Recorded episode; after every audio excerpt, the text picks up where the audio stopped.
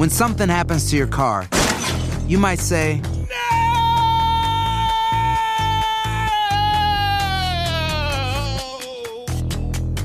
My car. but what you really need to say is something that can actually help. Like a good neighbor, State Farm is there. And just like that, State Farm is there to help you file your claim right on the State Farm mobile app. So just remember, like a good neighbor, State Farm is there. State Farm, Bloomington, Illinois. When something happens to your car, you might say,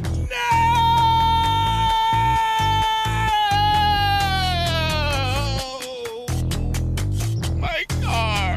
but what you really need to say is something that can actually help. Like a good neighbor, State Farm is there. And just like that, State Farm is there to help you file your claim right on the State Farm mobile app. So just remember, like a good neighbor, State Farm is there. State Farm, Bloomington, Illinois. Hey, fan club members.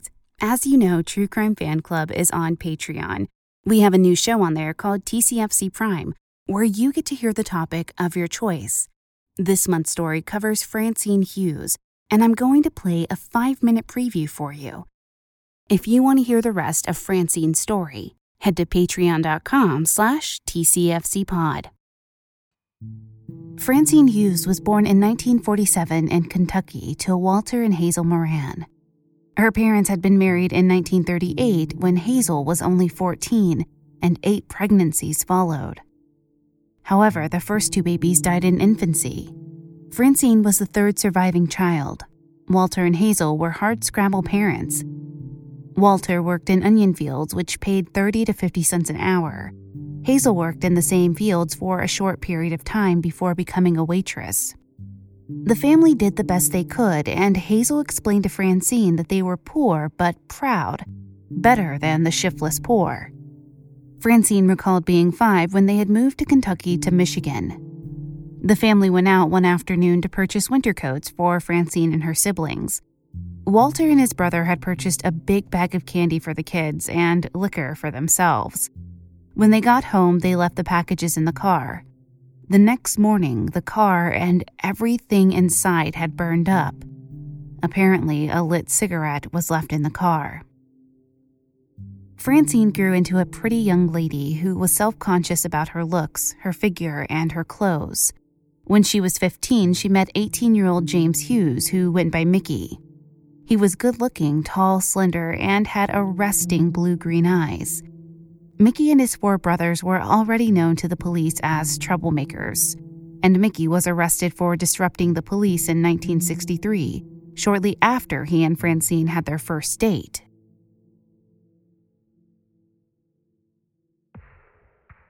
Francine dropped out of high school in October 1963, and shortly after, she had sex with Mickey for the first time. On November 4th, 1963, the pair married at the Dansville Methodist Church and moved in with Mickey's parents. Francine had doubts about the relationship, wondering if she even loved Mickey. A few weeks after they were married, there were visitors to the home. After they left, Mickey took Francine to their bedroom and accused her of looking at the man. She protested that she only looked at his hands because they were so large. In the middle of her protests, Mickey suddenly punched her and knocked her over the bed. She begged him to stop, but he punched her again. His parents intervened, calling the police. Mickey took a swing at one of them, and the police arrested him. Francine walked on eggshells around Mickey, afraid the slightest sound would provoke him into hitting her, which he did once or twice a week.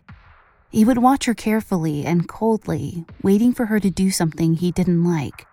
When the beatings began, she would sometimes defend herself, but it would make matters worse, and he would often lock her out of the house in the freezing weather. In 1971, Francine visited a social worker who urged her to leave. Francine divorced Mickey, but when he was in a severe car accident shortly after the divorce, she moved back in to take care of him. Many questioned her reasoning for this, and Francine explained that when she was a child, she was in charge of watching her three year old brother. While helping her mother hang laundry, he ran into the street and was hit by a car and dragged for a distance.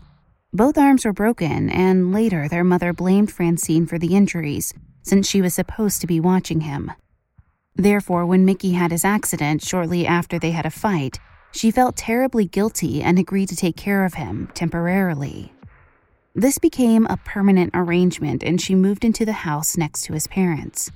Francine said, I just felt like I couldn't hurt him anymore. If you could have seen him, seen the condition he was in when he got out of the hospital, you couldn't do any more to him. Francine's beatings were often witnessed by others. Connie Feldspach, who went to school with Mickey, said he would brag about it by telling others she was at home, mending herself from the night before. He wouldn't allow Francine to have friends because she didn't need any. Alice Quenby, a neighbor of the Hughes, said Francine was a good mother who was clean and neat. Alice also said, I never heard her swear. She said of Mickey, he drank a lot, and when he was drinking, he was very mean. Deborah Brown said she had witnessed beatings as far back as when they were newlyweds, and one of them left Francine especially bruised. Donna Johnson, another neighbor, recalled an incident where Mickey beat Francine in his mother's front yard. This time, another male neighbor pulled Mickey off Francine. Donna said Mickey's mother, Flossie, was present at the time and witnessed the beating. Flossie repeatedly told attorneys and investigators that she never saw Mickey hit Francine, nor had he ever hit her. However, at least twice people saw Mickey strike his mother. A former Ingham County Sheriff's deputy, Muhammad Abdo, responded to the Hughes home with his partner one night, and the drunk Mickey picked Muhammad up with one hand. They had to have backup break up the fight. Muhammad was no lightweight, weighing in at 225 pounds to Mickey's 200 pound frame. Explicit content is found in this episode, so listener discretion is advised. Welcome back to the True Crime Fan Club podcast. I'm your host, Lanie. When people think of dangerous jobs, the more obvious ones quickly come to mind firefighters, law enforcement, oil riggers, but real estate agents are rarely at the forefront. However, realtors often go by themselves to meet strangers, usually in empty houses. There are numerous instances of these meetings going terribly wrong terribly fast. Some of these are planned, targeted attacks, and others happen in an instant. Okay, on to the show.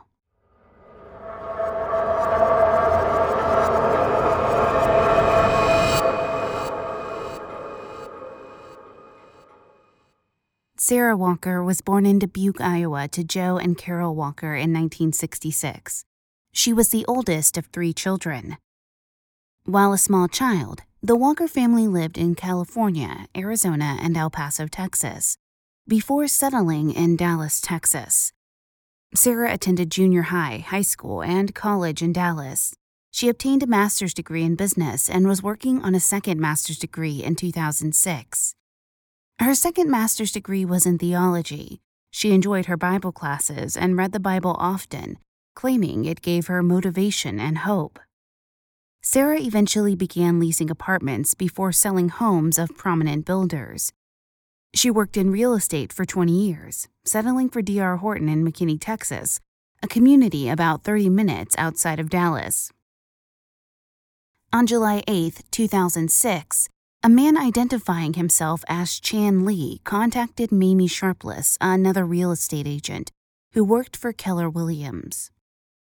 He explained he had found her contact information in an ad and wanted to look at one of her listings in the Craig Ranch subdivision. Chan Lee gave her quite a bit of information in the brief call. He had just relocated from North Carolina, where he graduated from UNC Charlotte. He had taken a job at Texas Instruments and, while house hunting, was staying at an InTown Suites in room 245. Mamie asked him for his number, but after saying he didn't have one, the call abruptly disconnected. Mamie located two InTown Suites and called both. One did not have a room 245, and in the other, she just got a recording. Mamie later said she had an uneasy feeling about the caller, but wanted to show the home, so she took her husband Nelson with her. They arrived in the subdivision between 11:30 and noon and waited for the potential client. As they waited, they saw an Asian male in a white Ford Mustang pull up and walk towards the house. Nelson asked him if he was Chan Lee, and the man said no. The man was around 5'4 and muscular with a buzz cut. Mamie and Nelson drove around the block and noticed the Mustang had Texas tags. Once they got back to the model home, the Mustang had left. The couple went back to the Keller Williams model home because Mamie had another appointment to show the home. While Nelson was waiting, he saw a Porsche Boxster pull up in front of the D.R. Horton model home and an attractive blonde get out.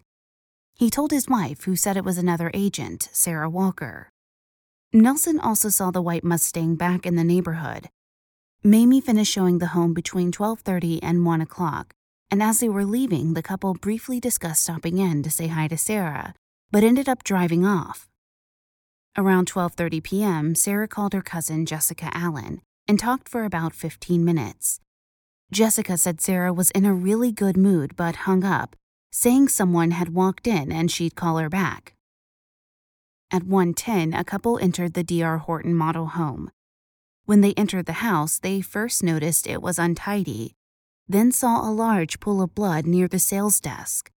The male followed the trail of blood into the kitchen and discovered Sarah lying face up, covered in blood from the waist up.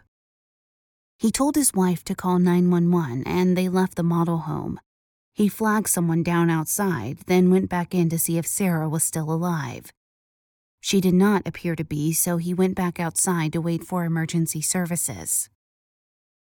A Texas Ranger, A.P. Davidson, arrived on the scene and immediately noticed signs of a fight or struggle in the home. A potted plant was on the floor, the desk was out of place, and so was the desk chair. A pair of women's shoes and broken earring were on the floor. Sarah's long skirt was rolled up to her waistline, which caused Ranger Davidson to believe she had been dragged by her feet into the kitchen. Pete Copen, a McKinney police officer, found a bloody fingerprint on the deadbolt, but there were not enough identifying characteristics for it to be usable. He found additional blood on the pull cord for the blinds, on the wall, and on the plant stand. He also found round drops of blood on the floor. Investigators spoke to Randy Tate, Sarah's recent ex husband, who had seen her the morning of the murder. He had picked up their three year old son before she had to go to work. While there, Sarah showed him the new Rolex she had recently purchased. Sarah loved jewelry and had a Tag Heuer watch that she had worn for several years. She also wore large rings, and the morning of her murder, she was seen in bank surveillance video wearing a large ring and a Rolex. When she was found a few hours later, her watch and ring were both missing. An autopsy was performed on Sarah, and it was determined that she was struck on the head numerous times. The medical examiner believed it happened with the plant stand found in the model home. Sarah had several bruises on her face and head, a broken nose, and broken teeth. She fought her attacker, as evidenced by the defensive wounds she suffered, including a wound on her arm and a broken fingernail. She had been stabbed 33 times in total, and 10 of those had penetrated vital organs and veins. The medical examiner said any of these 10 wounds could have caused death almost immediately. Sarah also had a bite mark on her neck, which occurred at or near the time of death. Unfortunately, the case hit several roadblocks for almost two months. Investigators initially focused on her ex husband, Randy Tate, but he was soon cleared, they also reviewed her account on Millionaire Matchmaker, an online dating site, but no viable leads came from the website.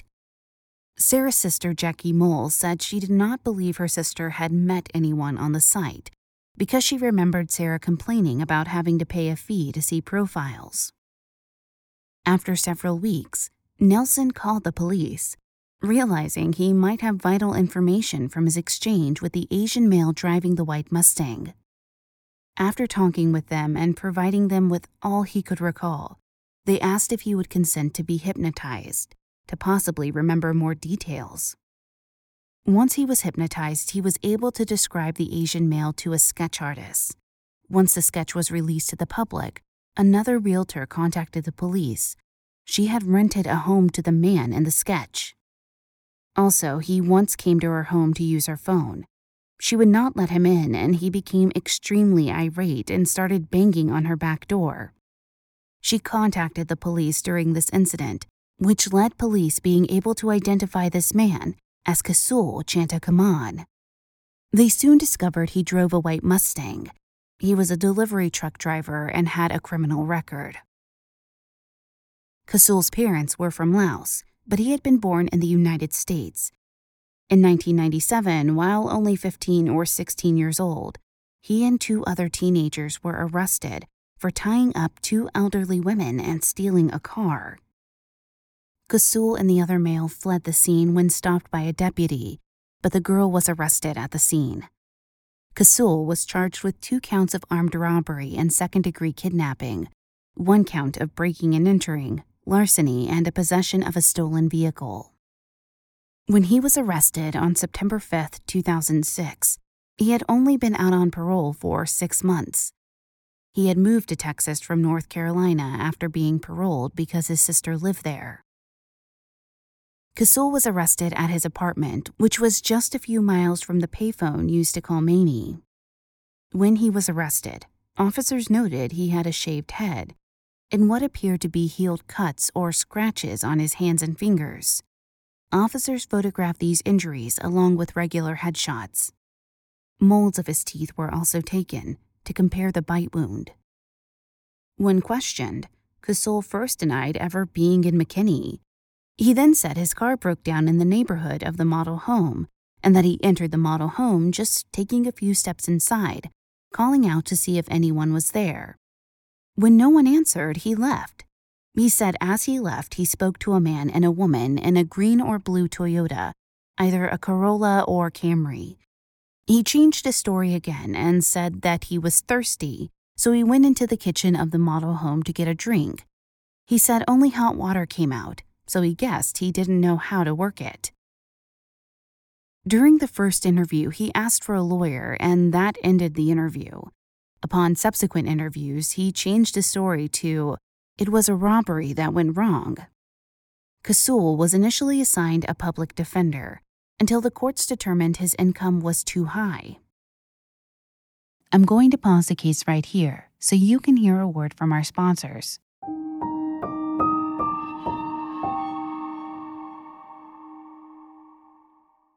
Medterra is one of the leading CBD brands in the industry with a full line of functional CBD products. Staying healthy nowadays means watching your overall well being, sleep, stress, and your overall health. You should prioritize easy ways to boost your immunity, and Medterra is legal in all 50 states and you won't get high. It's basically everything you need for daily immune support in one convenient bottle to keep you protected all day long, no matter where you are. In the past, I've always thought of immunity products as something that you take once you start to feel run down, but being proactive about it is so important right now. They sent me some of it a few weeks ago, and I've been using it as part of my daily routine. I feel more refreshed, less groggy, and have better mental clarity. I love that it has a great taste and their dedication to quality, and especially that they have zero THC. I was skeptical of CBD products before, and I think this product could be good for anyone who's really needing that immune boost. Medterra was developed with leading immunologists and medical doctors. It's a natural combination of CBD, vitamin C, elderberry, echinacea, and ginger root, all scientifically proven to boost your immunity in addition to Medterra's high quality CBD extract. So, if you want to give it a try, visit medterracbd.com and enter code TCFC at checkout to receive 20% off. That's M E D T E R R A C B D.com and enter code TCFC at checkout to receive 20% off. Voy a ponerme la vacuna Prevnar 20 porque estoy en riesgo de contraer la neumonía neumocócica. La cual pudiera llevarme al hospital. Así que preguntaré sobre Prevnar 20. 65 años o más, puedes estar en mayor riesgo de contraer la neumonía neumocócica. Pregunta a tu médico o farmacéutico acerca de vacunarte con Prevnar 20. Vacuna conjugada antineumocócica 20 valente. Una vacuna de Pfizer que puede ayudar a proteger contra la neumonía neumocócica con una sola dosis. Prevnar 20 está aprobada para adultos para ayudar a prevenir infecciones contra 20 cepas de la bacteria que causa la neumonía neumocócica. La aprobación continua puede depender de un estudio de apoyo. No uses Prevnar 20 si has tenido una reacción alérgica grave a la vacuna o a sus componentes. Adultos con sistemas inmunitarios debilitados pueden tener una respuesta reducida a la vacuna. El efecto secundario más reportado fue dolor en el área de la inyección. Para más efectos secundarios comunes e información completa de prescripción, llama al 1855-213-2138 o visita Prevnar20enespañol.com. Pregunta a tu médico o farmacéutico sobre Prevnar 20.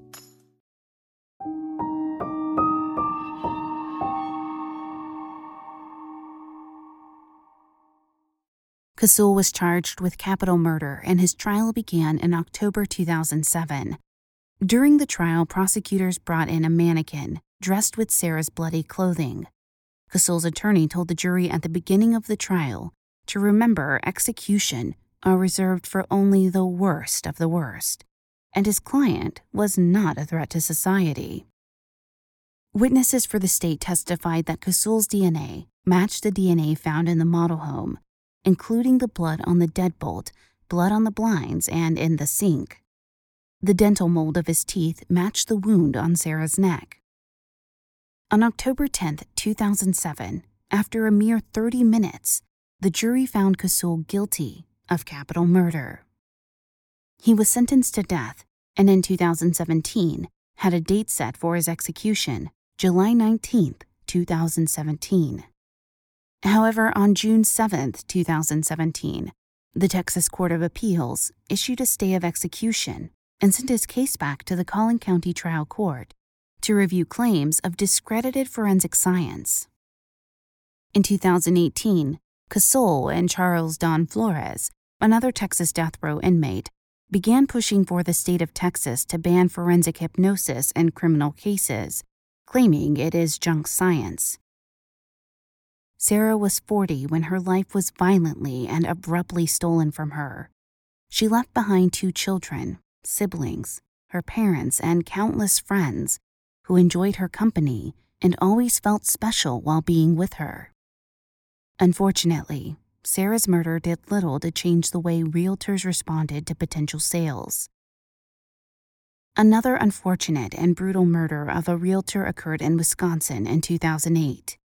On March 18, 2008, Ann Nelson, 71, a realtor with REMAX, was showing a home in Oakland, Wisconsin. When she did not return home that night, her family called the police, who went to the home she was showing. When they noticed smoke coming from the home, they went inside and found Anne in a bedroom next to a smoldering mattress. It didn't take long for police to hone in on a suspect. Within days, they had questioned James A. Hole, who was a potential buyer who called Anne. While viewing the home, Anne questioned James as to why he was looking at a home he had no intention or means to purchase. And this enraged James, who attacked her. He choked her with her own scarf and beat her with the fireplace poker, then left the house. He returned to the house to find that Anne was still alive, so he set a box of tissues on fire and placed it near the bed. He closed the door and left again. James A. Hole, 34, was a drifter and convicted sex offender. During the course of the investigation, James admitted to attacking another woman in LaGrange Park, Illinois. He confessed to LaGrange Park Police Detective Fran Morocco that he had attacked Mary Elmsley, a retired school teacher, on January 4, 2008.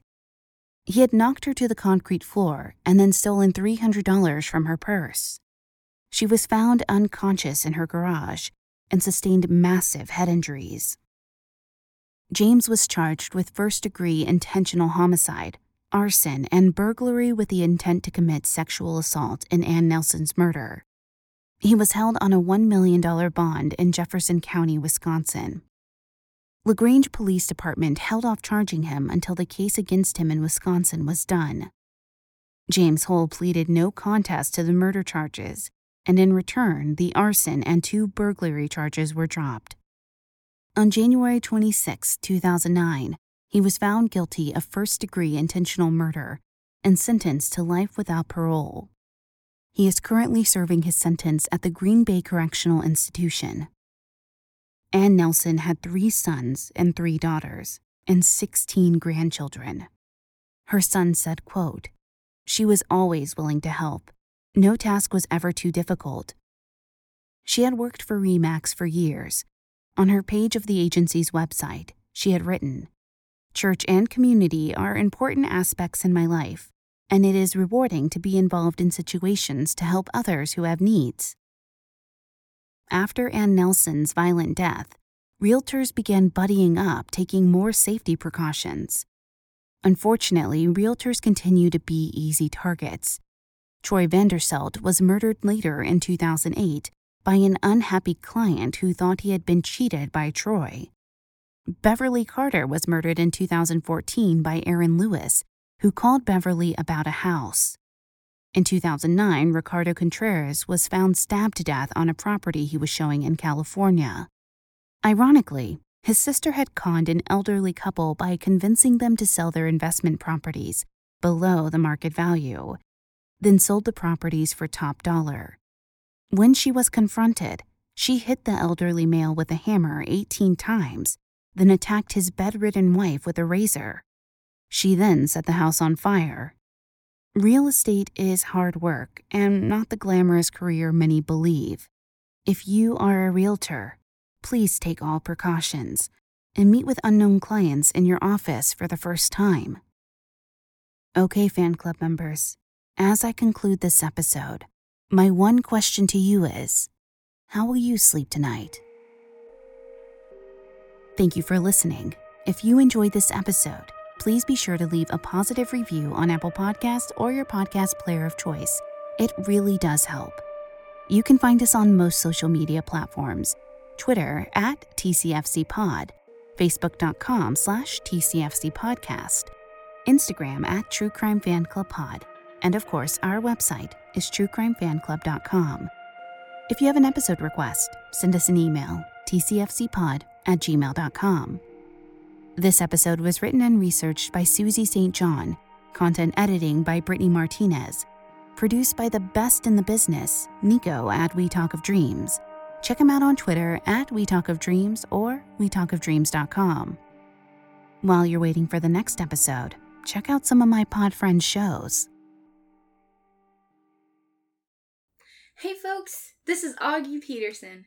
You might know me from my short horror fiction on the Grey Rooms in Aphotic Realm magazine or from my podcast, The Short Stories of Augie Peterson. Today I'm here to tell you about a new audio drama I'm writing, editing, producing, and starring in. Linda Listens. Excuse me? Oh, hey Linda. I I thought you had a nail appointment today. Well, I was about to when I happened to hear some misinformation come out of that pretty little mouth of yours. What do you mean, your podcast? well, I I wrote it, so it's mine? Is my name not Linda?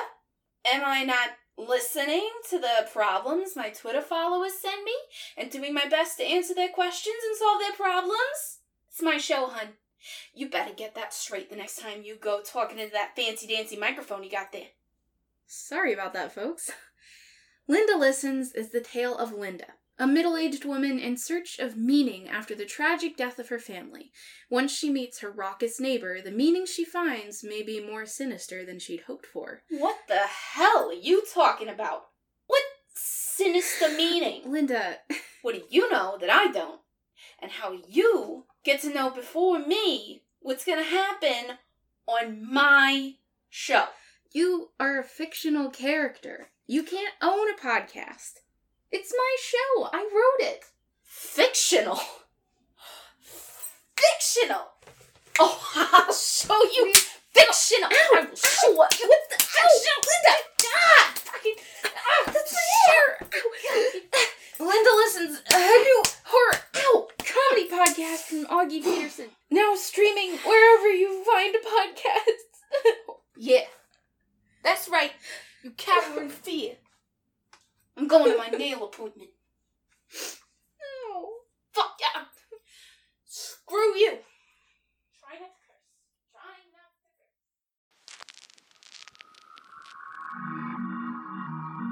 curse. We all enjoy a little mystery. And on the new podcast, One Strange Thing, that's just what you'll get. Every other week, One Strange Thing presents forgotten stories from America's news archives. They all have something in common a single element that can't quite be explained. I'm Laura Norton. Join me on One Strange Thing, and you'll hear about bizarre events that unfolded in our country's local newspapers, but never made it much further than that. No matter the place or the people, One Strange Thing brings you stories that are very real and just a little otherworldly. Subscribe now on Apple Podcasts or wherever you listen.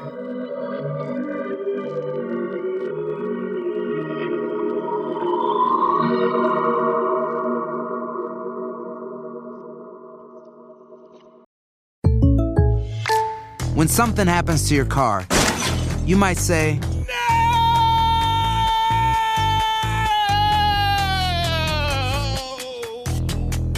My car. but what you really need to say is something that can actually help. Like a good neighbor, State Farm is there. And just like that, State Farm is there to help you file your claim right on the State Farm mobile app. So just remember, like a good neighbor, State Farm is there. State Farm, Bloomington, Illinois. With the Lucky Land slots, you can get lucky just about anywhere. This is your captain speaking. Uh, we've got clear runway and the weather's fine, but we're just going to circle up here a while and uh, get lucky.